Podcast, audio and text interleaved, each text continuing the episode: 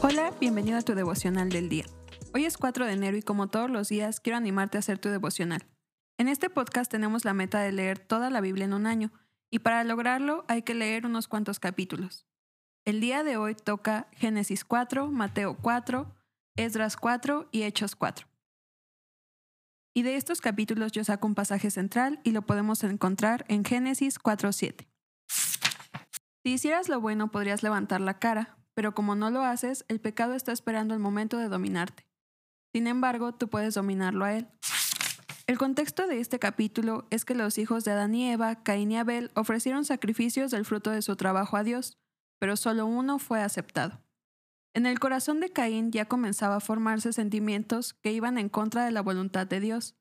Es por esto que su ofrenda no fue aceptada con el mismo agrado que la de su hermano Abel. Caín hizo mala cara por no ver la misma aprobación por su ofrenda, y es ahí donde Dios le da este mensaje tan directo hacia lo que comenzaba a formarse en él.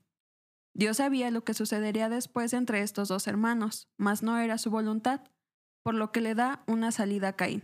Domina tu pecado antes de que él te domine a ti. Este Dios que invita a Caín a examinar su corazón en el Antiguo Testamento es el mismo que hoy en día nos da lo bueno a través de Cristo Jesús, para presentar ante Él nuestras ofrendas con la cara en alto. Quiero que juntos meditemos. ¿En tu día a día buscas dominar tu pecado, tus propios deseos y emociones o dejas que ellos te dominen a ti? Quiero animarte a hacer tu devocional el día de hoy. Nos da mucho gusto que este podcast sea de bendición para tu vida espiritual. Si deseas apoyarnos, puedes hacerlo compartiendo los devocionales y suscribiéndote al plan de lectura en YouVersion. Que Dios te bendiga mucho y recuerda, estás en devocional del día.